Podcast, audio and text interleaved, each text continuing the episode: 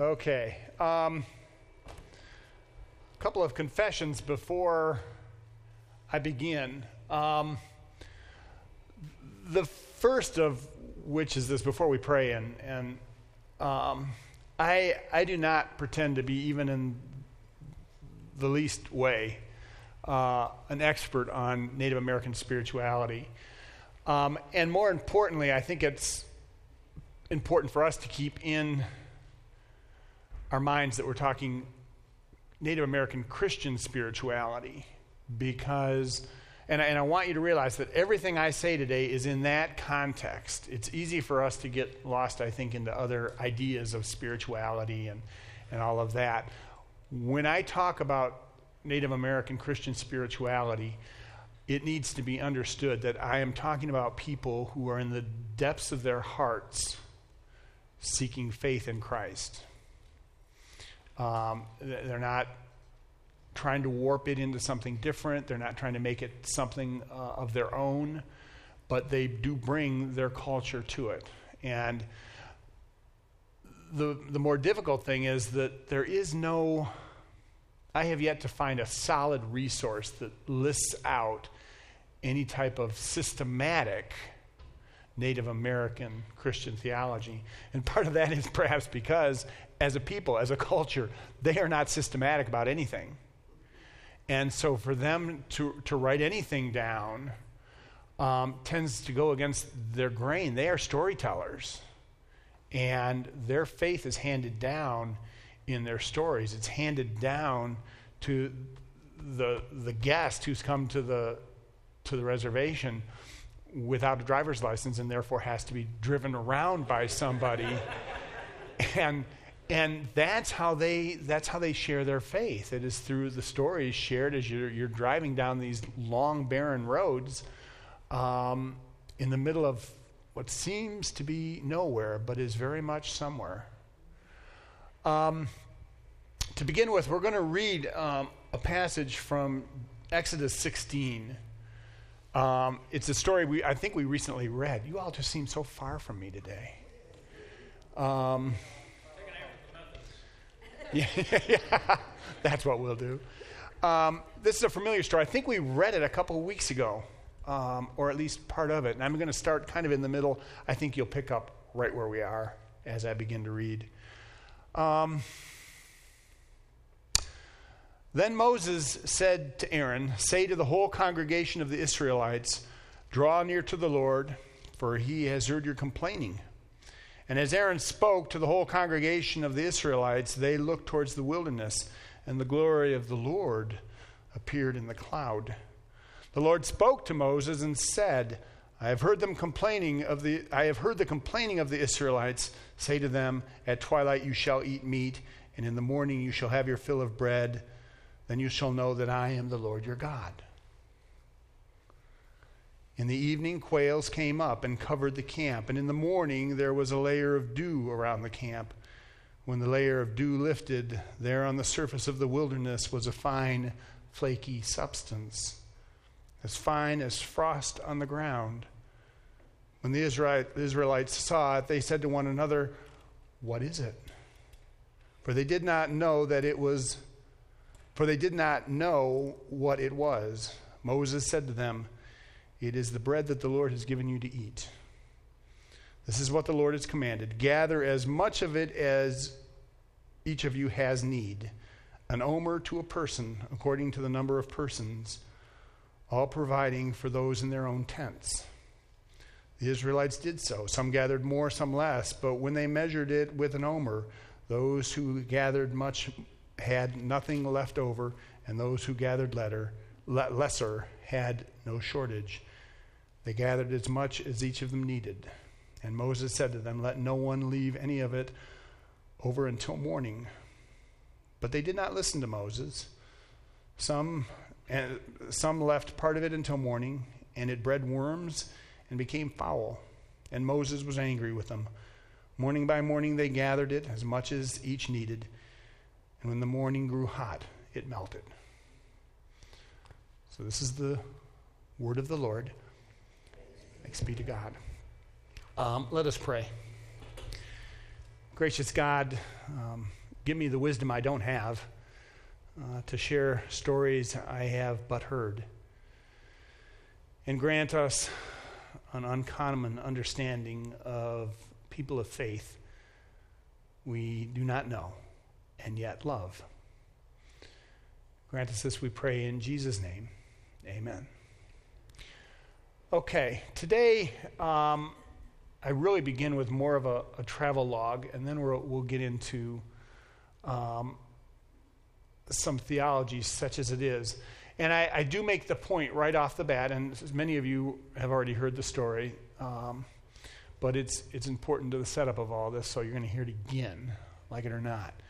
I flew into the Cedar Rapids, um, Rapid City. I always get Cedar Rapids and Rapid City confused.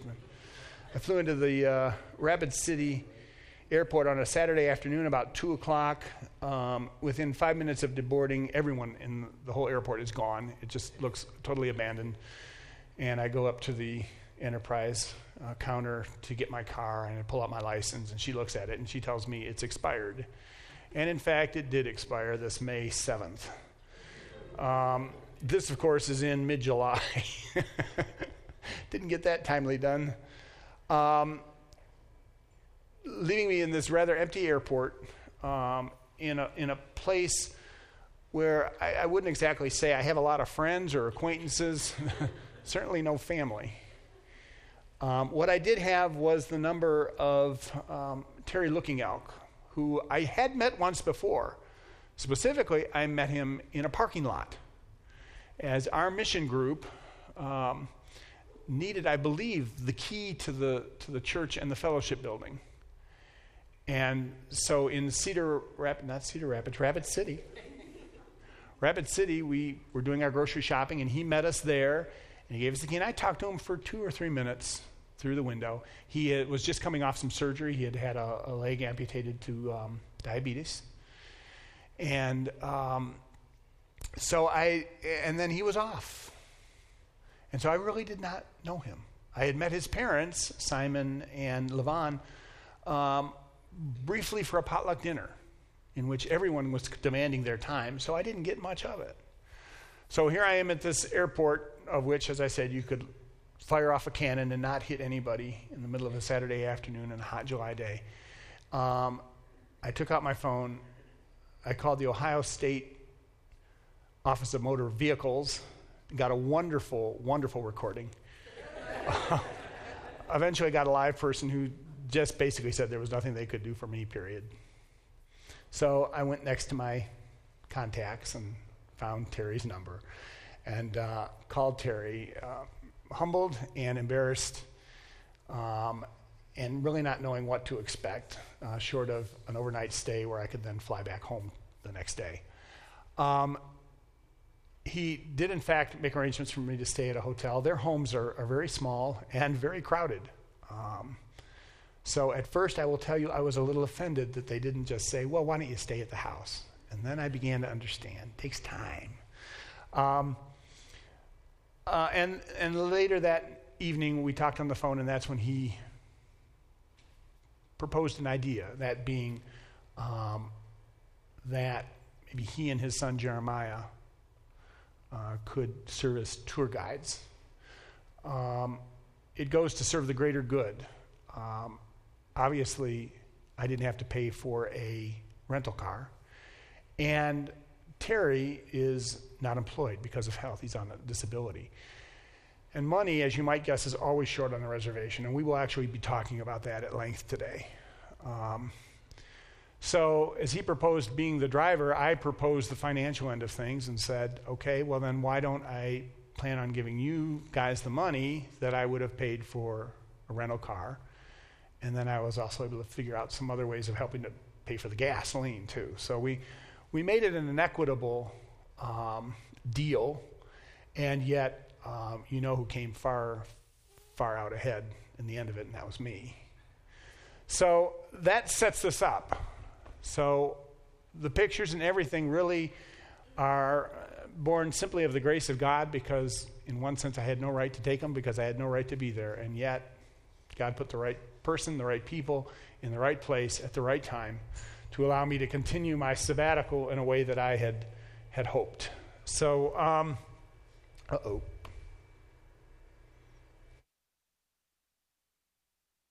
Okay. I don't want to go to next. Oh, previous. There we go. Okay. Um, on the right is Terry Looking Elk. On the left is his son, Jeremiah. And in the middle, oh dear. Carrie, thank you. Carrie is Jeremiah's girlfriend and the mother of his daughter, her son, um, Israel. Yeah, you'd think I would be able to figure these biblical names out, wouldn't you? Um, Jeremiah is 17. She is 18. Um, they are trying awfully hard to make it work. And I don't really know, as of today anyway, the status of the relationship. But she joined us for everything, as did Israel.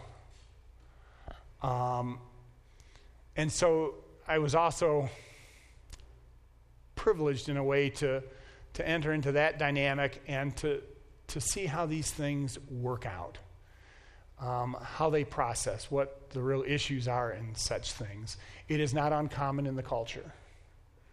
Um, and I think most of us are probably pretty well adept to understanding the, the psychodynamics and the sociodynamics of, of the issue.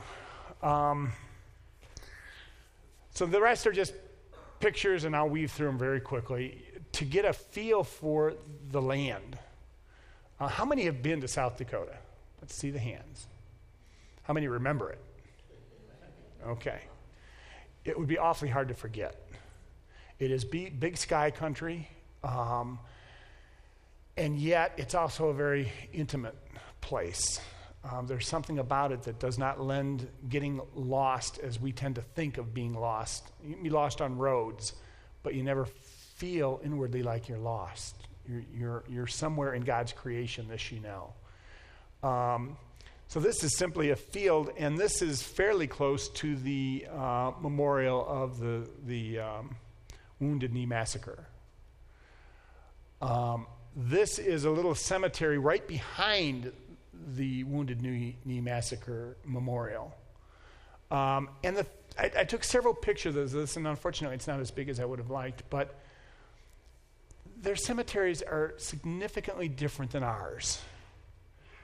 Um, when we're at our best,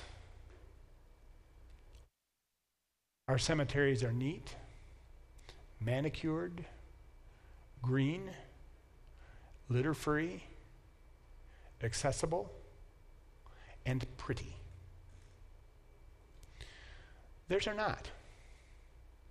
The word I would use to describe their cemeteries is real. They are real they connote death uh, and afterlife. You'll see chairs, just old metal chairs sitting there because people come by and sit down. And they spend time there. They don't worry so much about cleaning up the gravesite. They worry much more about spending time um, in the presence of what they really understand to be living spirits and not just the spirit of the dead person. So their cemeteries um, are places of, of activity. There, there's litter. There are chairs, rusty old chairs. There are plastic flowers that have been there way too long. Um, there's grass and weed everywhere. But I would tell you it is real. This is the road up to the Wounded Knee Massacre Memorial Site.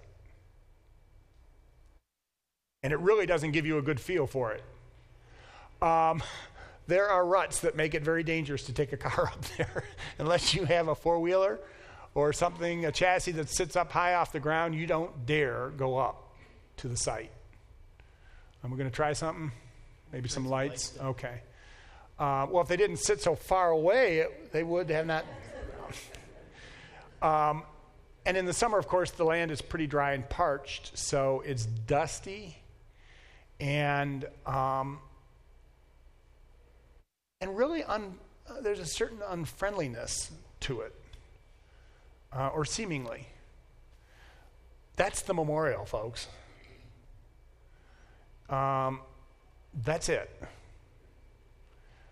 A major event in the life of these people and ultimately of our country. That's it. No marble like we're used to in Washington.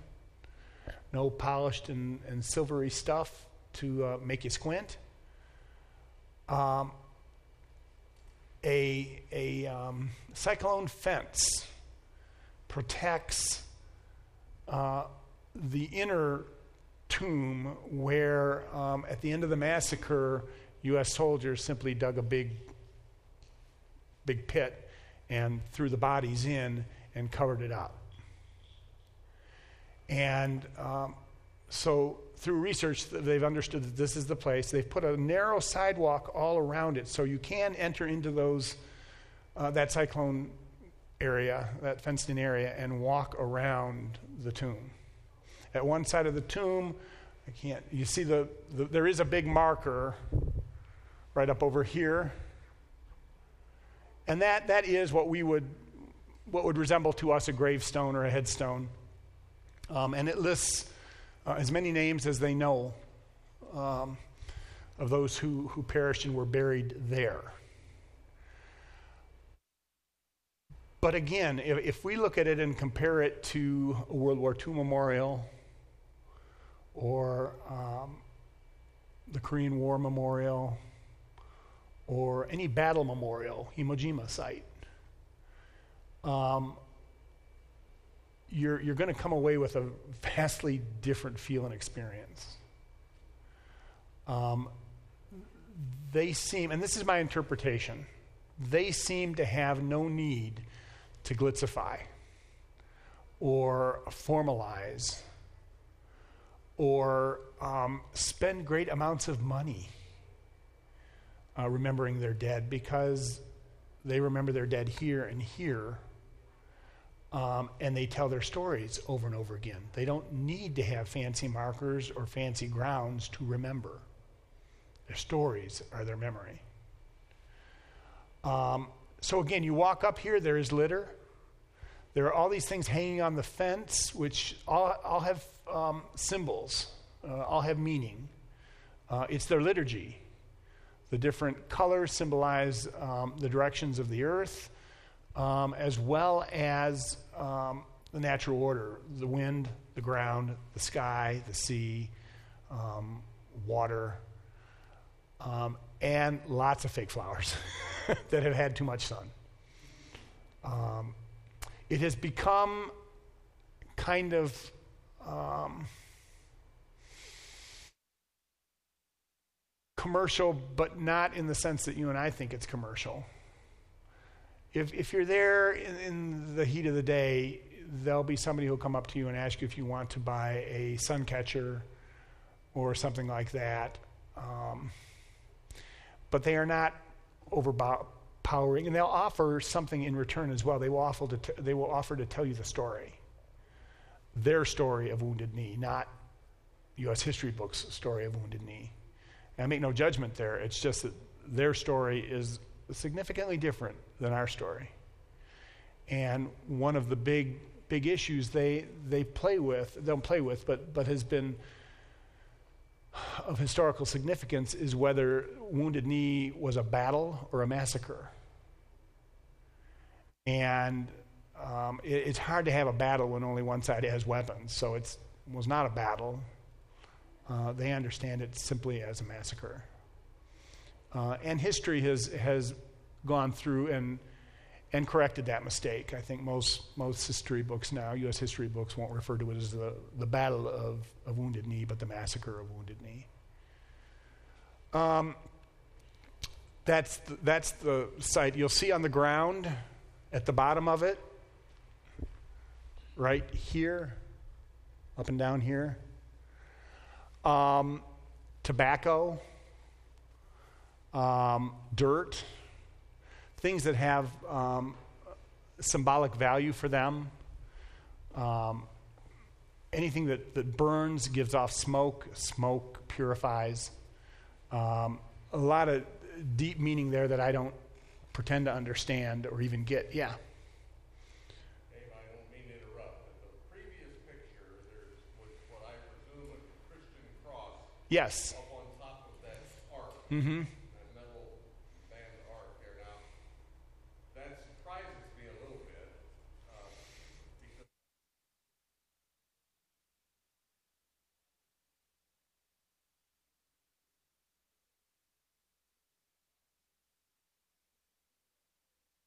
Right. what can you say about any of that? Um, well, first of all, the memorial was put together, if I'm right, Nancy or some of you may know, in the, in the 50s, as I recall. I mean, the, the monument, the whole monument thing. Um, and by then, of course, uh, Christianity had. Um, Christianity holds a very significant place in this culture. It's not um, an aside. It's not. It's not one of many. It's really one of two. And it, it's hard even to delineate those sometimes between you know, what we would call this Native American um, spirituality born from their traditions and this import um, Christianity. Um, but if, if I'm right and if I'm remembering correctly, when this whole thing was put together, this, this culture, much like our culture, is very Christianized. So whether it has um, deep, significant meaning for everybody who comes to the memorial or not, um, it speaks of our culture, you know, much the same way. Um, we, all, we all know people who wear crosses who've never been in a church or really don't know what, what the cross represents. It's in their culture as in ours. Other questions before I continue? Feel free. Don't, I'm, you know, I'm winging it today. Lost bird, um, what, this is not, you'll notice this is outside the fence. She is, as far as we know, the only living survivor of the massacre. She lived. Um, and I'm not super specific about the details, but at one point in time, she was adopted by a member of the military. Um, and her life was basically one of being put on display. Um, carnivals, circuses, um, she was dragged to and, and, from. She was used as a, um, a piece of economic property. She died very young. Um, and the understanding in the Native American culture is she died of both a broken heart, her parents were killed, and of abuse. And the tribe brought her back to be buried uh, at the site where her parents uh, would have been buried. Uh, and as an honor of an understanding that the, the ramifications of the massacre went beyond a simple day, but certainly affected her life and, and spoke to spoke a certain criticism of the white man's ways. Um, okay, we're out of we're out of the memorial now. This is just an abandoned church. I'm I'm I'm drawn to abandoned churches for some reason. And believe me, I'm not trying to make this an abandoned church. but um, this is an abandoned Methodist church. And I, I have one shot on the inside, uh, but it did not turn out well. And no matter what I did with Photoshop, it just didn't turn out right.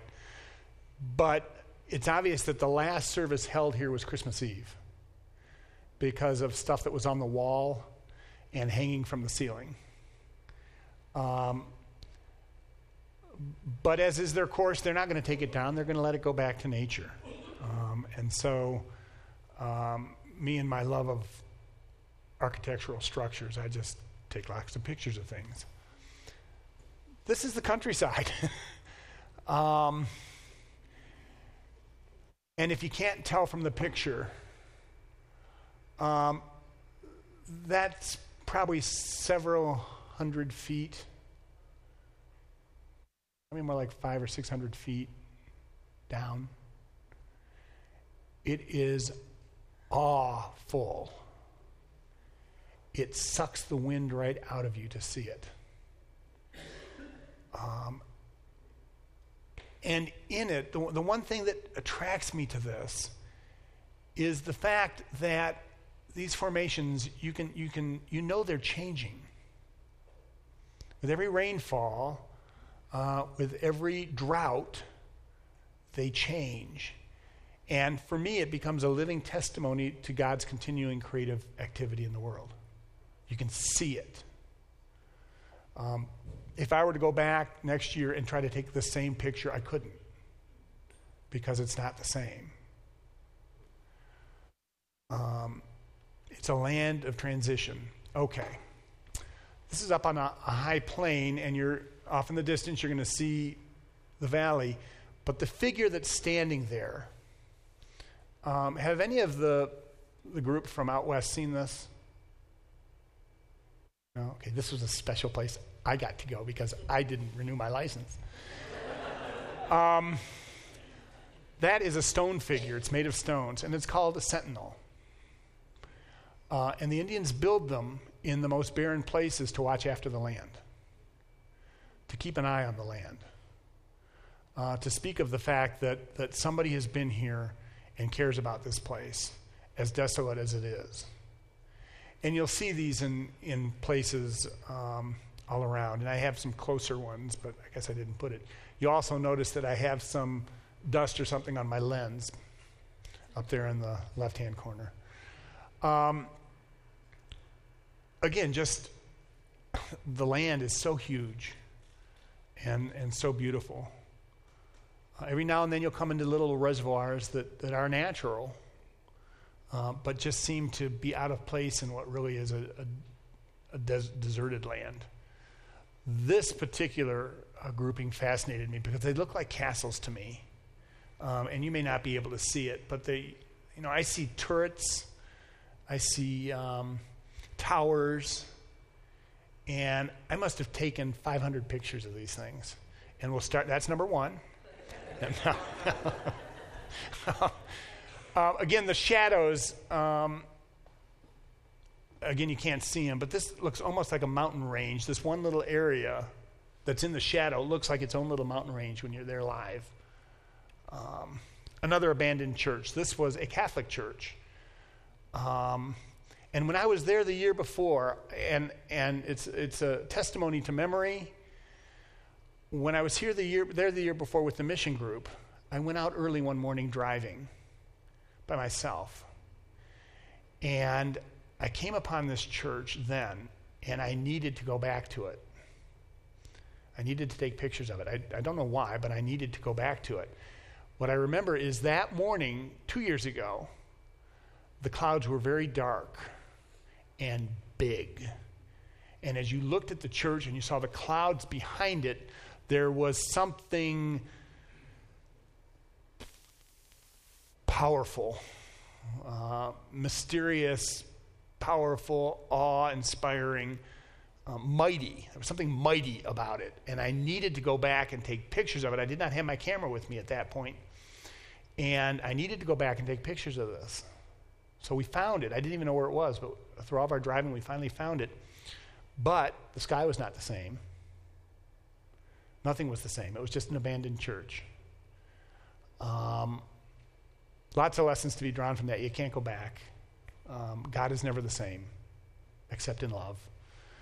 Um, feelings and interpretations change over time. Uh, but that's the altar of the church, and you'll see. I mean, it's just it's just strewn with junk. Uh, they're just going to let it go back to nature.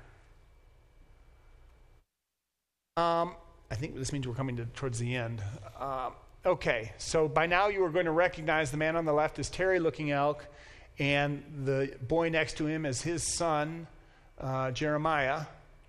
Next to him is Levon, Jeremiah's grandmother and Terry's mother and Simon looking out. Simon is the pastor of the church. He's, he is a, uh, what we'd call an interim pastor there, has been for 10 years. Officially, he's the interim pastor.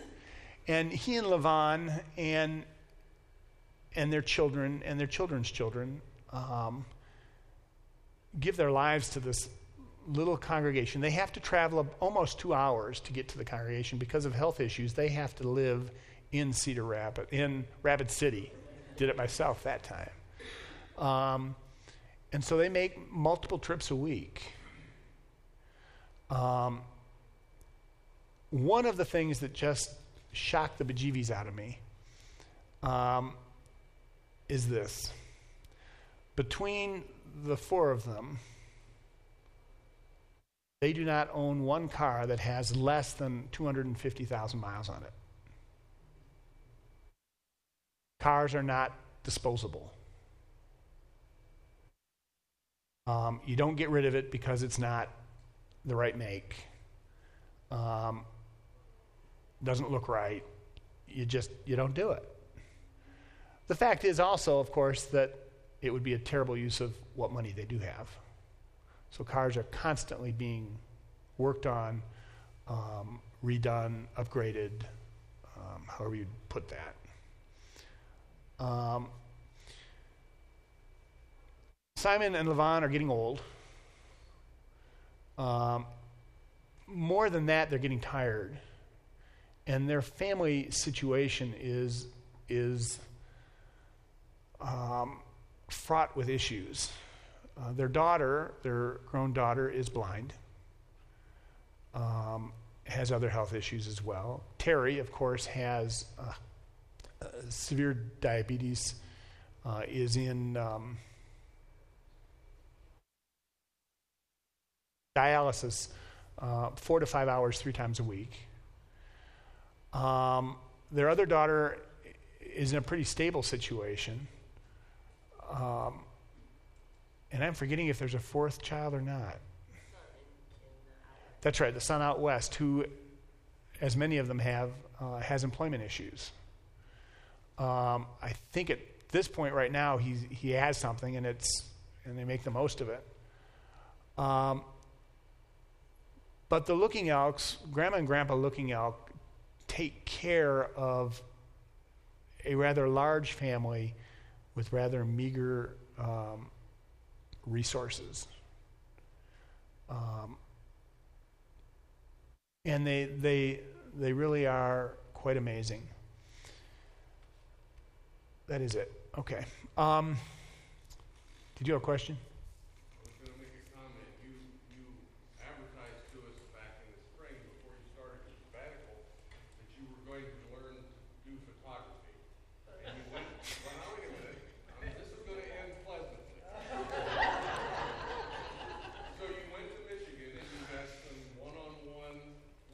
Yes. One of these pictures that you just showed us is a prize winner. You have captured a symbolic moment in, a work of photography. Well, then we have to find it. it's the Roman Catholic Church. The, the altar or the. No, the, uh, the exterior. All right, let's see what he's thinking here. Okay, get that expanded out. Oh, I'm going to have to do it this way. All right. I mean, who am I to tell him he's wrong? this, is a, this is a ghost town of the church, but you, and I'm going to say you've done it on purpose, and that's even better. You lined yourself up. The window on the right hand side has the glow of light coming from the other side lined up. yes, that's true. That was intentional. This is like Stonehenge. This is, you've got God's light shining in this dying place. Profound symbology. And, and you, uh, it, it's a prize winner. As, I've said before, I, I, who am I to disagree with Jim? Um, it, his wisdom shines through again and again and again. Um, well, thank you. That was intentional. Um, I don't know if for all of the reasons you you mentioned, but photography, like any kind of art, I'm discovering, and I am just learning. There are so many people who are so much better than me. It's really de- depressing, but um, also learning light plays a whole lot, and you have to have the right equipment and the right light. And I didn't always have it with me. Um, but one of my, my fascinations with photography is, is going back to a picture you've looked at before and coming up with something new. Um, I was looking at those pictures earlier of, of the landscape, and, and, it, it, and it occurred to me that I will never be able to take that picture again because the land will have changed. Um, right in front of your eyes, you watch it morph. Um, and that's part of the beauty of photography or any other kind of art, I suppose. Yeah.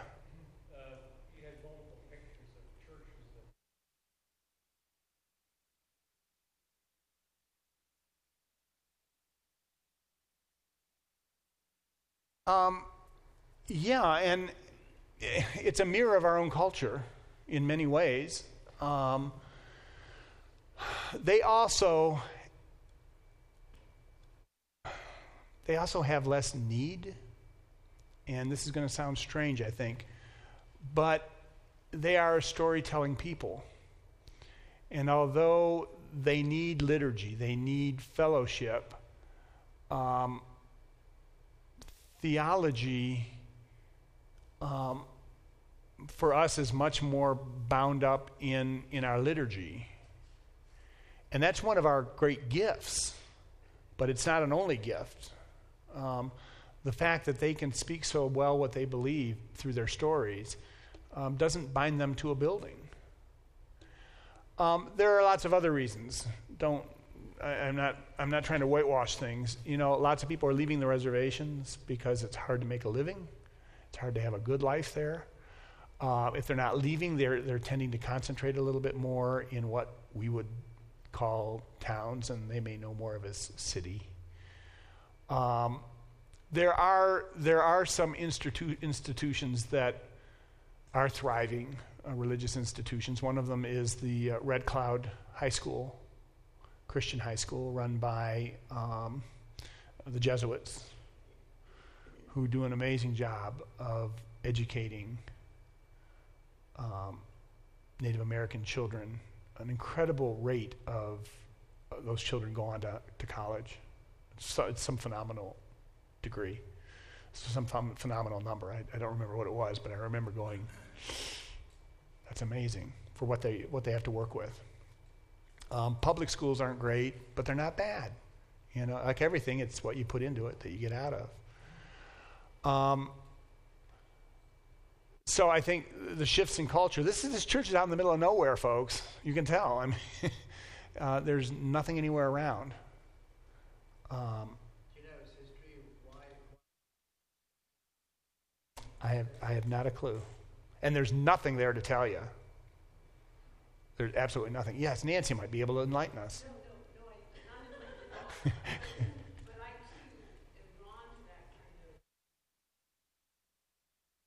yeah.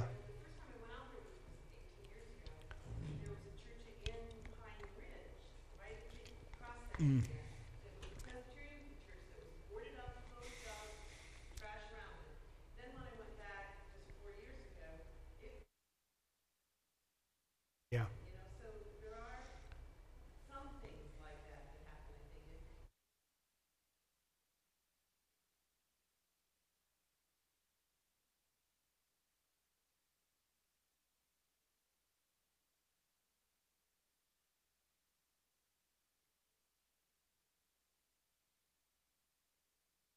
Yeah.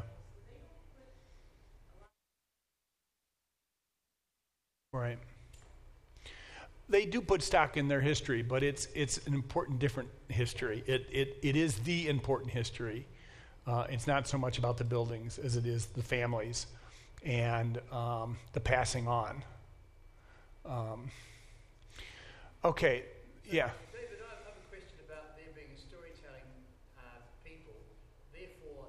That's how I've experienced them.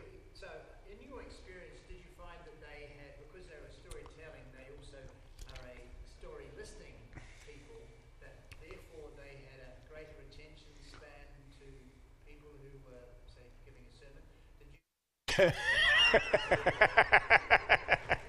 did you did you come across any, any um, uh, anecdotal evidence of, of that? You know, I, I didn't, but I wasn't looking for it because I really was, and, and I was eager, eager to hear their stories. I wanted to hear them. I didn't want to tell my stories. I wanted to hear. Um, and, but in, in part to that, I don't know that I was often asked about my story either. Um,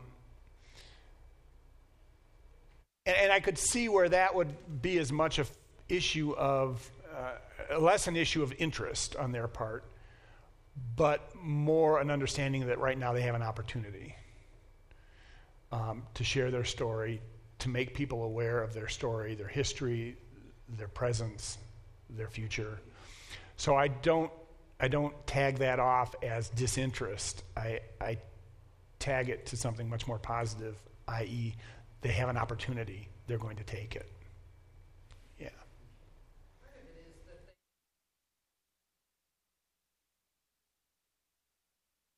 That's right. I'd forgotten all about that. You're right. Yeah. Yeah, it was always a, a verbal.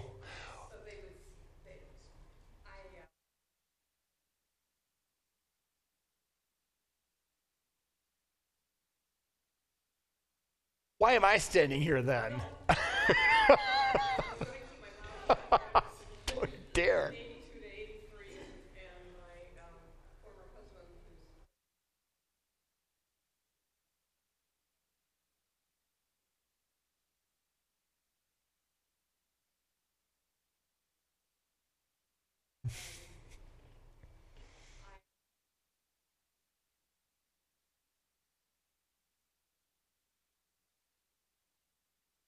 Yeah.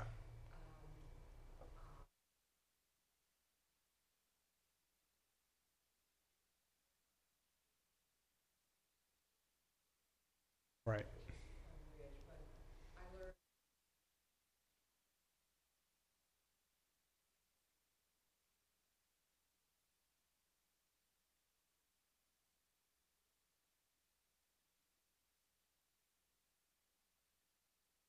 Yeah.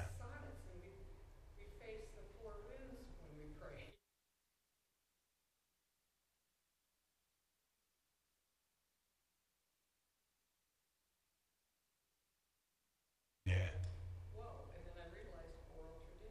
Right. No, anytime you, please, please. Um, one, one question that might be interesting in, is to, to do a memory check. I mean, I, I know I'm famous or infamous for my lack of memory. Um, but I wonder if you were to do some studies and find out, you know, the degree to which they can remember uh, versus the degree to which any of us might be able to remember, or how far back, or to what detail. Might be an interesting study. Yeah. Uh, when we were there, just down the hill from Wounded Knee, we didn't we didn't find anybody asking for any favors or money at the site itself, but just down from there, there was like a stand. Yeah. I mean, we worked there 15 seconds, and the guy that I guess was head of the stand was probably in his mid 40s. it didn't take him very long to reflect on what happened there. Yeah. I know who you're talking about. It, it, yeah, yeah, yeah. And so, kind of to answer this gentleman's question, I, I think that there's, maybe outside of the, the church membership, there's still a lack of trust. So there's no need to find out what you think because Yeah. they already think, they Yeah. already, they know what happened, and some Yeah. of us know what happened. Yeah. And so they, they don't really, they're not there to listen to us. That, yeah, that's true. That's true. And he told it, and I tell you, that is unbelievable. He, he didn't just talk Did he take you through the notebook? Did he have a notebook with him? Yeah. He did, he did the whole thing. Yeah. The history the guy knew was unbelievable. Yeah. He, um, he's there a lot, I guess. Uh, and he has a, a notebook of newspaper clippings, um, some from the time, and some from uh, the dedication of the memorial, and then other interesting things that, that help him put the whole thing together. And we're not talking the New York Times. We're talking Native American newspapers. We're talking um, Cedar Rapid News. You know, it's a little of everything. Nancy? No? Okay. Uh, Rapid City. Did I say? Did I say? When I start talking about city or Cedar City, then we're real in trouble. Yeah, Fred. You wound up in the right place. Go ahead. You sort of touched on it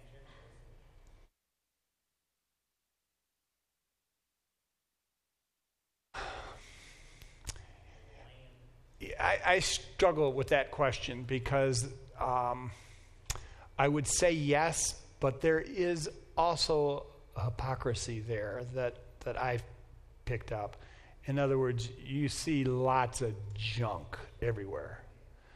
But they can talk about the land and its, its, its, and the spiritual life of the land and the wind and, and the water um, a blue streak, the, you know, and and the rever- you can the, the reverence for it just. But again, like every culture, you have those who buy into it and those who don't, those who understand it, those who don't, and you have incredible poverty on top of that. So, what's important? Is it getting rid of the junk car? And then you add the social ills on top of that, and of which we all are very aware. Alcoholism is rampant. Um, diabetes is rampant. It's just exploding on the reservations. Um, child abuse, divorce rates. I mean, it's it's staggering. And in that sense, in a lot of that sense, it mirrors white folk it, it takes on its own flavors because they are a unique culture. Um, but the poverty levels, you know, ratchet it all up another notch. And again, I don't, I don't know how, I have no answers for it. I'm, I'm just sitting here yakking about it. What I would say is this, and, and this is the theological point that I would draw out today. Um, historically, you know, if let me let me what are the values of our culture? Let's take a little poll. What's the value of our what are some of the values you see out in white Anglo-Saxon culture today? Self-reliant. Pardon? Self-reliant. Self-reliant. What money, power, possessions. Pardon? Work. Work. Health, celebrity, entertainment, possessions, sports, um, freedom, liberty. I mean, a mix of bad and good. Um, we're going to understand that this culture isn't any different.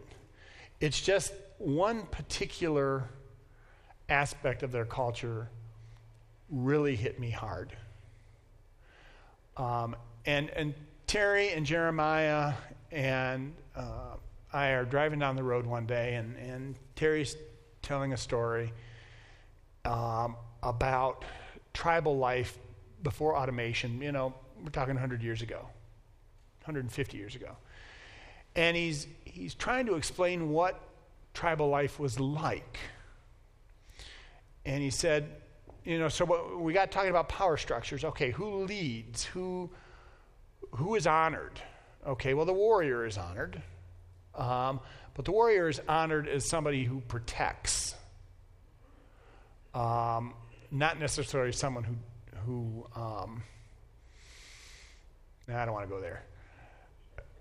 It, it protects the tribe. It, it's a much more intimate, small situation. Not, we're not talking nations like we tend to think of nations. Okay, so the warrior is honored um, wisdom is honored.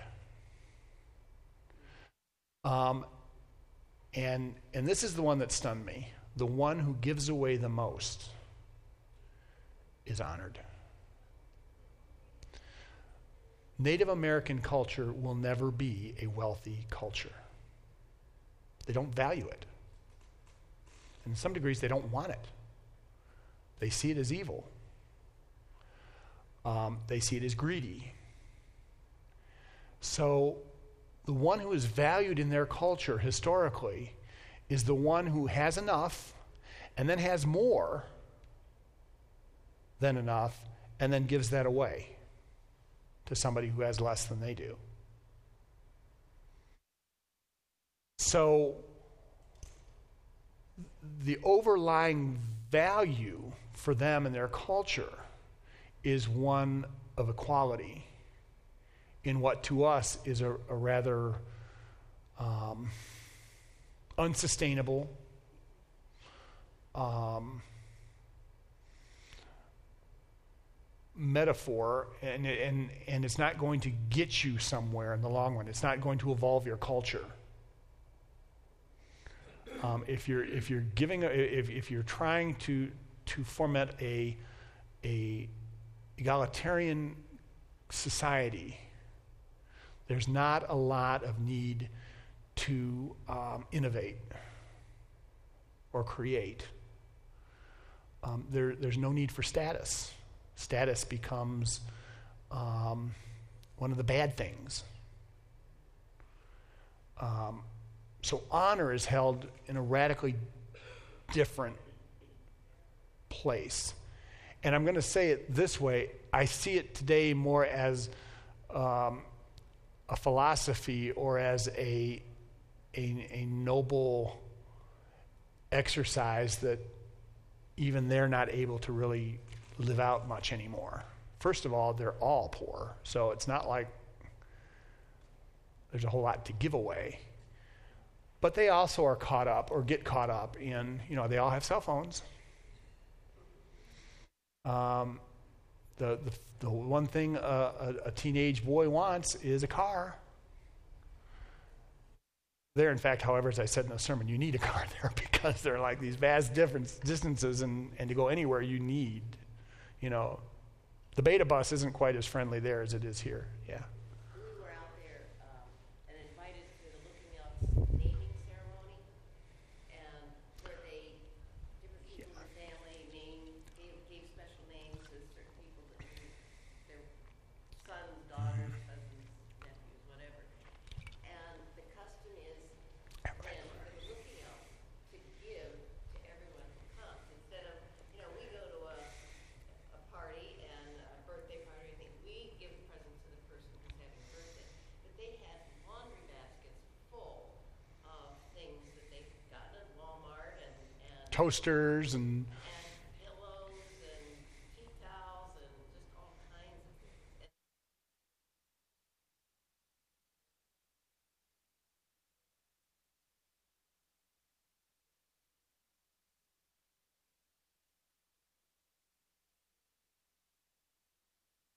And yeah. So Jerry got a pillow. I don't know what I got. but, Um, that giving Yeah. and taking care of everybody in the group. When I was there, um, there was a murder in uh, Rapid City. Um, in yeah, in in an alley behind a drugstore. And the Looking Elks know everybody. And so they knew this person and they knew the family.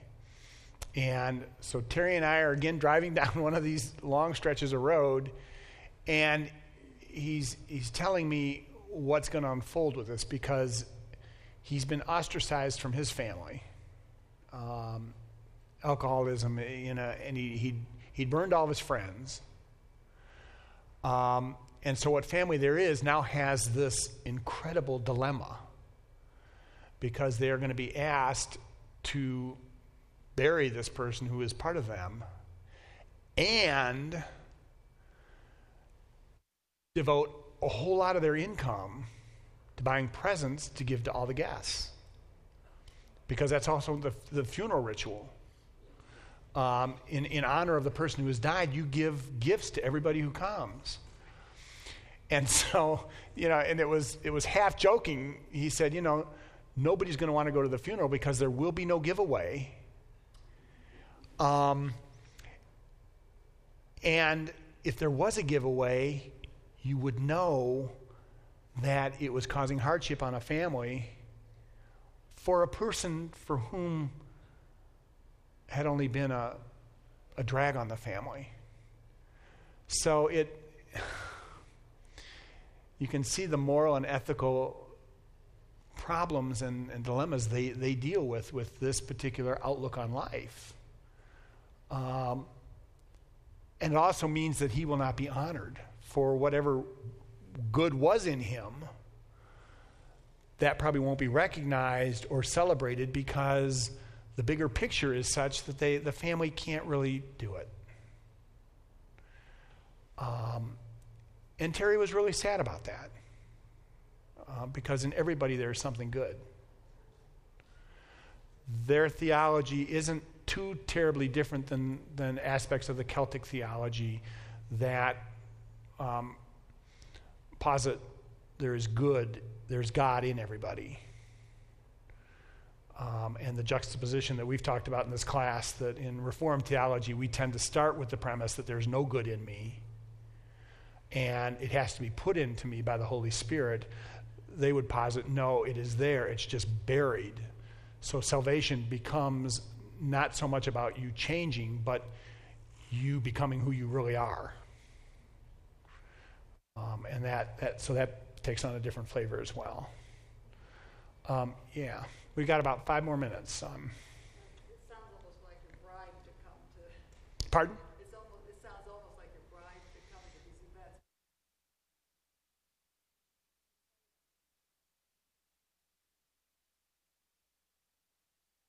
Huh. Uh, If their lives are so fluid, I, I assume it's been that way always. They've always packed up and moved along.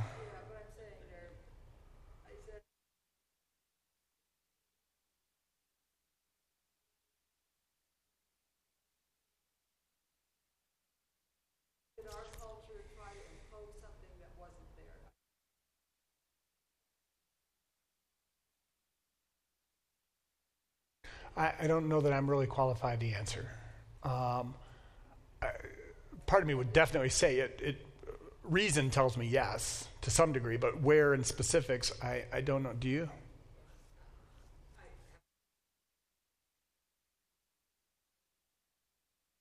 Right. Made their homes and their clothes. winters with wind chills of 70 degrees below zero.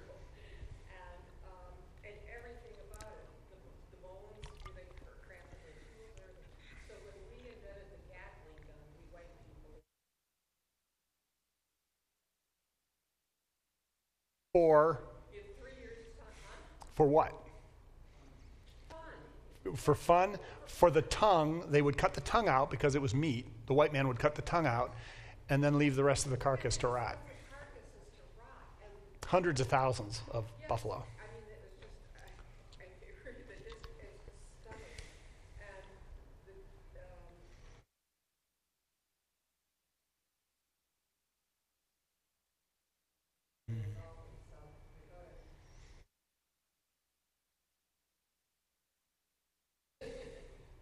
you know, because the buffalo was everything. Yeah. The dried meat, the whole thing. So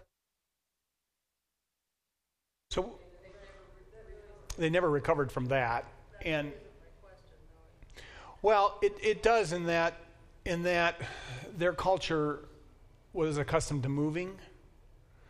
Um, they they were not a, a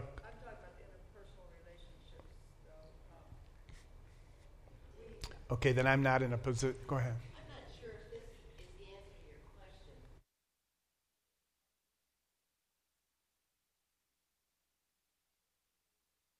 Possible for the Indians and the Europeans to get along.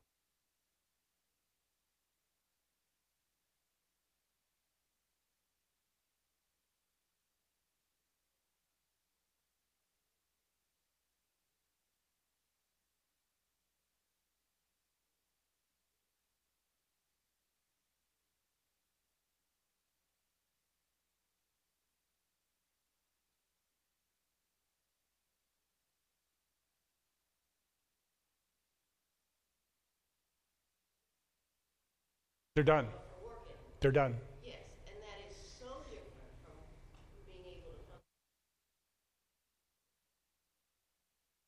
to that may be their ultimate revenge. But I thought I thought the casinos were their original revenge, but Well, another thing is, they actually, before they were even ever lived in intimate community.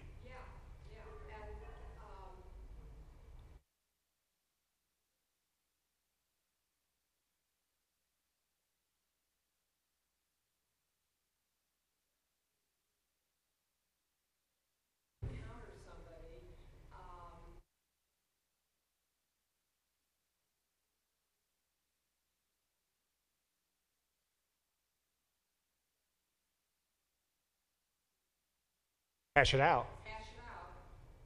There's no question they're, Yeah. they have different words in their language for an aunt on their mother.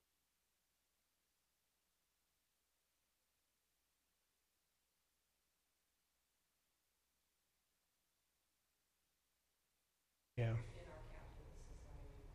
Yeah. Does that, does that approach? Okay. I, th- I think the most important thing to understand, you know, perhaps is the is this idea of koinonia of, of that they they lived as a big fam- a tribe was a family, and um, as a, as opposed to a nuclear understanding, the, nuclear understanding of family that we have, theirs is much more expansive.